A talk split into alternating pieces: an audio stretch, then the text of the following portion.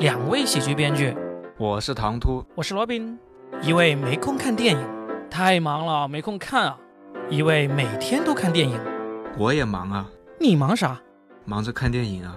那你能给我讲一讲你看过的电影吗？你不怕剧透吗？不怕。那就来吧。欢迎大家来收听我们新的一期嚼电影，我是罗宾，坐在我对面的依然是我们的电影编剧唐突。大家好，我是唐突。然后今天又给我们带来什么好玩的电影？今天讲一部国产片，因为我觉得我们还没有讲过国产片，《地久天长》，王小帅导演的，就是前几年的。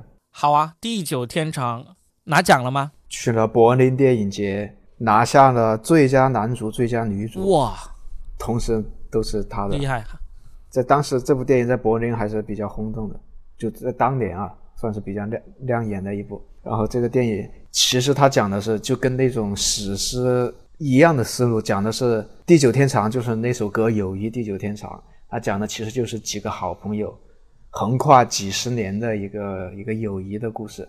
哦，然后呢，就是其实它就加入了很多中国时代变迁啊什么的，但是其中。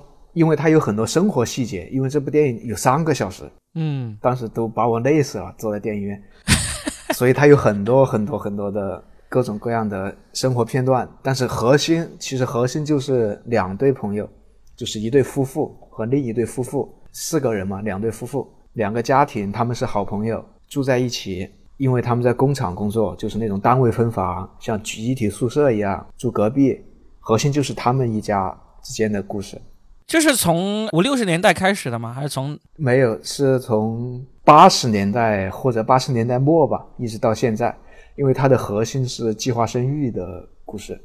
然后这个导演王小帅刚好也是这个年代的人嘛，那也差不多算是我这个年代的人嘞。我我七十年代出生的。哦，他那他比你，他是五六十年代出生的。你要叫他大哥，嗯，差不多，因为我有看到影评上有说什么改革开放四十年，他是把从那个八七八十年代一直讲到这个，估计是讲到这个九十年代，甚至讲到差不多两千年的故事，讲到了现在，其实讲到两千年，但是因为这其中发生的事情实在太多了，其实他没有讲的特别完整，它其实核心的核心就是计划生育的一个故事。啊，为了喜迎三胎政策，所以我们就讲一讲这个事情。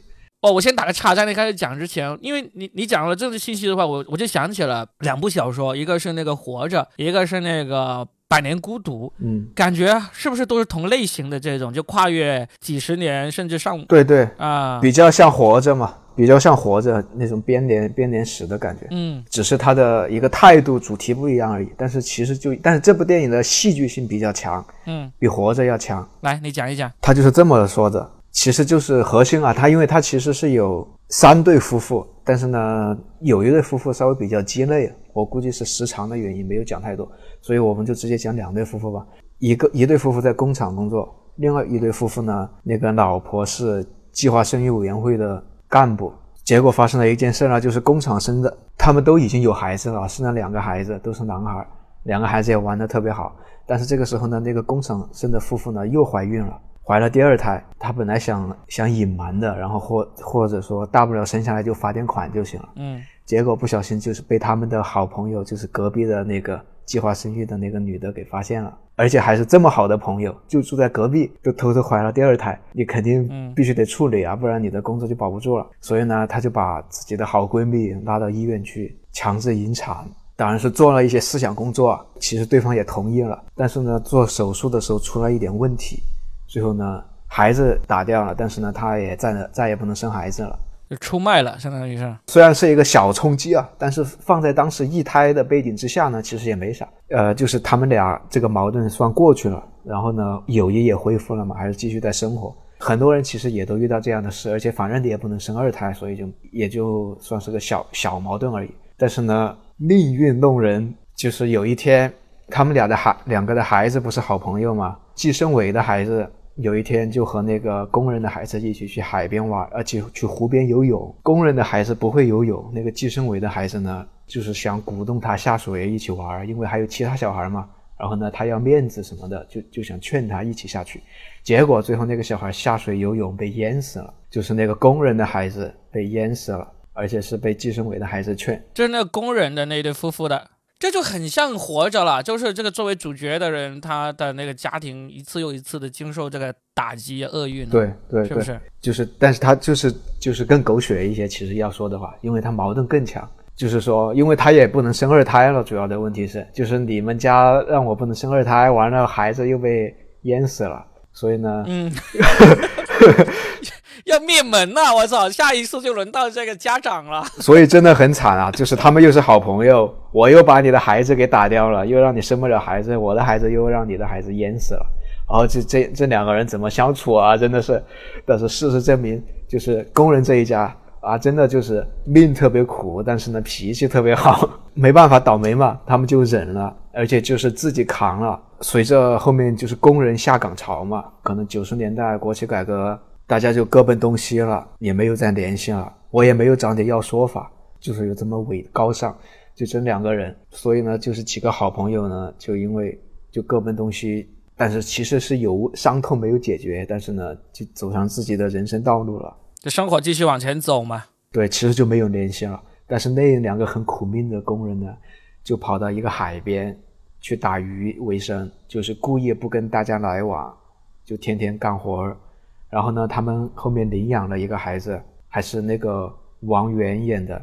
对，我看到王源在里面是一个演员。那个孩子呢，就是哇，他们的命确实确实真的很苦啊。这个主就是长到十八岁很叛逆嘛，嗯最后就要离家出走，因为他想去找他的亲生父母，嗯，就说你们反正也不是我的我的父母，所以最后十八岁跟他跟他们家断绝了关系，走了。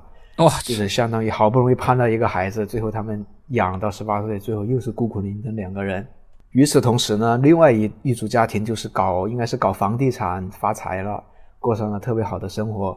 他们那个孩子，就是还活下来的那个孩子也长大了，当了医生，这一家人就过得特别的小资，就是属于先富群体。然后这一家当中就有一个妹妹，应该就是就是那个计生为她老公的妹妹，嗯当时跟他们就是以前在工厂住集体宿舍的时候，也是在一起玩的，就是一直非常有负罪感。当然，这一家人其实都有负罪感啊，但是这个妹妹就是因为比较年轻嘛，所以呢没有这个忍耐不住啊，所以呢，她有一天她要出国了，当然呢，其实有点刻意的描绘当时的时代背景啊，就是很多人出国嘛，她也要出国了。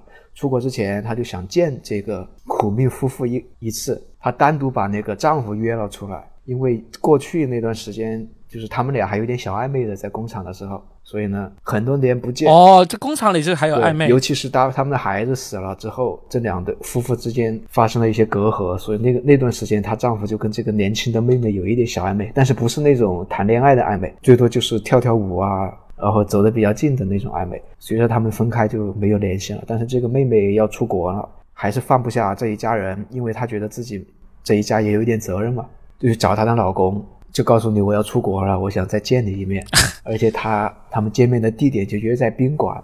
这一看就没有啥好事发生。最后呢，他们就有了一夜情。过段时间之后，这个妹妹去找她老公，就告诉他说：“我怀孕了。啊然后呢？”然后呢，其实是什么呢？就是你要说正常情况下，就是一夜情不小心怀的孕。但是呢，这个妹妹其实她来之前就已经想过了，她说。她是就觉得这一家人不该这么苦，他觉得有负罪感，他想的就是怀孕了，然后我就把孩子生下来送给你们养，就是说我们欠你一个孩子嘛，我就靠这个我天哪！啊还这个债。但是呢，这个苦命的一家也非常是很老实的一家人啊，所以最后拒绝了他，说你什么也不欠我。最后那个妹妹就出国，再也没有消息了。就带着那个孩刚生下来的孩子出国了吗？对啊，还没生对吧？啊，只是怀上了。对，怀上没有生，她只是发现怀孕了，就是哦可以生，也可以怎么样的，就是你要生我就帮你生下来，就是哦，是。这个意思。嗯，但是最后那个苦命的男人拒绝了嘛，所以出国之后怎么样也不知道了。所以这个苦命的那一个人从此之后，孩子也死了，养子也走了，好怀上的孩子也没要，真的就剩两个人就这么孤苦伶仃，相依为命。另外一家人就过得特别好，但是呢，最后那个计生委主任患了绝症，要死了。死之前，他发现自己最放不下的就还是当初的这个事儿，就是他们的矛盾。最后呢，他决定自己死之前把那个苦命的一家人，还有包括当时的朋友都叫过来，大家重新再去见一面。就是相当于是把过去的事情都讲清楚嘛，然后化解一个心结嘛，其实就是这个。当然最后他拍的特别感人啊，因为这确实特别惨，几个朋友经历了这么多事，抱头痛哭，怎么怎么地。嗯然后呢，好像是过去了，反正也没有人再提了。然后这里其实留了一个悬念，就是他们最后聚在那个计生委主任的家里面打岳阳电话，因为他的妹妹还在国外嘛，听说他妹妹的孩子出生了。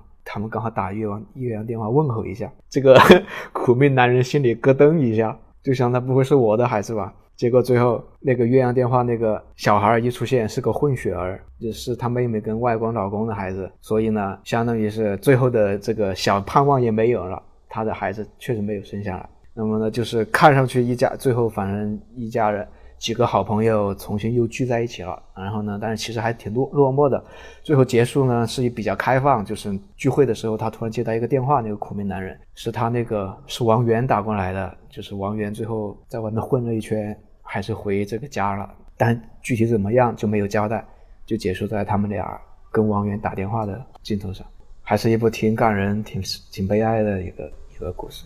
但是挺好，他就算虽然是他遇到了很多很悲惨的事，但其实这里面的温情也是挺挺强烈的。就是光是听你这样说，就已经能够感受到里面这些人性的这个温情所在啊，还挺好的。因为我自己本身是很怕看这种煽情的电影的，但是听你这样说的话，我感觉这个电影应该不会太刻意煽情，而且就是好好的把这个故事给讲好。对的，他把握的很好。其实这些人真的是矛盾特别大的，特别难受的。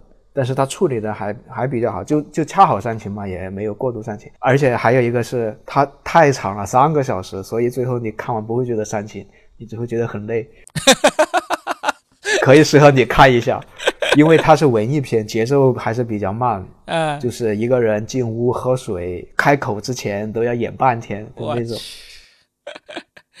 但是我觉得还挺好，因为我我能感觉到，一个这个片子是在国内是可以看的嘛，对吧？是对，可以看。我感觉他已经是很，他是很厉害的，嗯，就是你知道我们国家有很多东西是不让、不愿意让别人看到我们的一些一些丑陋的东西的嘛。但是我感觉这个片子应该是能够把丑陋与温情和这个人性的善意这个平衡应该是把握的挺好的，又不至于要被这个上头禁掉，又不至于说把我们的伤疤血淋淋的揭开给那个老外去看、去猎奇那样的看，应该是不错。这个片子，嗯，如果我有三个小时能够静下心来，我觉得我可以去考虑来拿来看一看，但是我估计我很难做到。行行，你你就当看过了吧。我我就当看过了。其实我想做这个节目的这个原因就是在这里，你已经带我看了，我就听你讲讲就够了。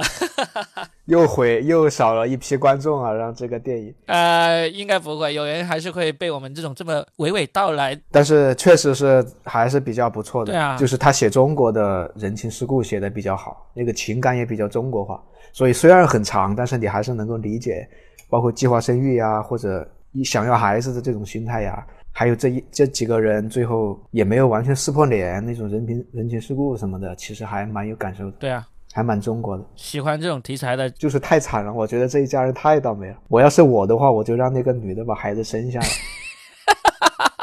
生下来，然后呢？她就是，然后我就有孩子了嘛。她就是拿不下这个人太好了，她就是不愿意让别人吃亏，结果就是自己吃亏的就就是自己。包括他孩子要跟他断绝关系，他也就直接就答应了，就他也不坚持一下，呃，就是老实人啊，真的是。这个片子应该不叫不应该叫地久天长，应该叫一个好人。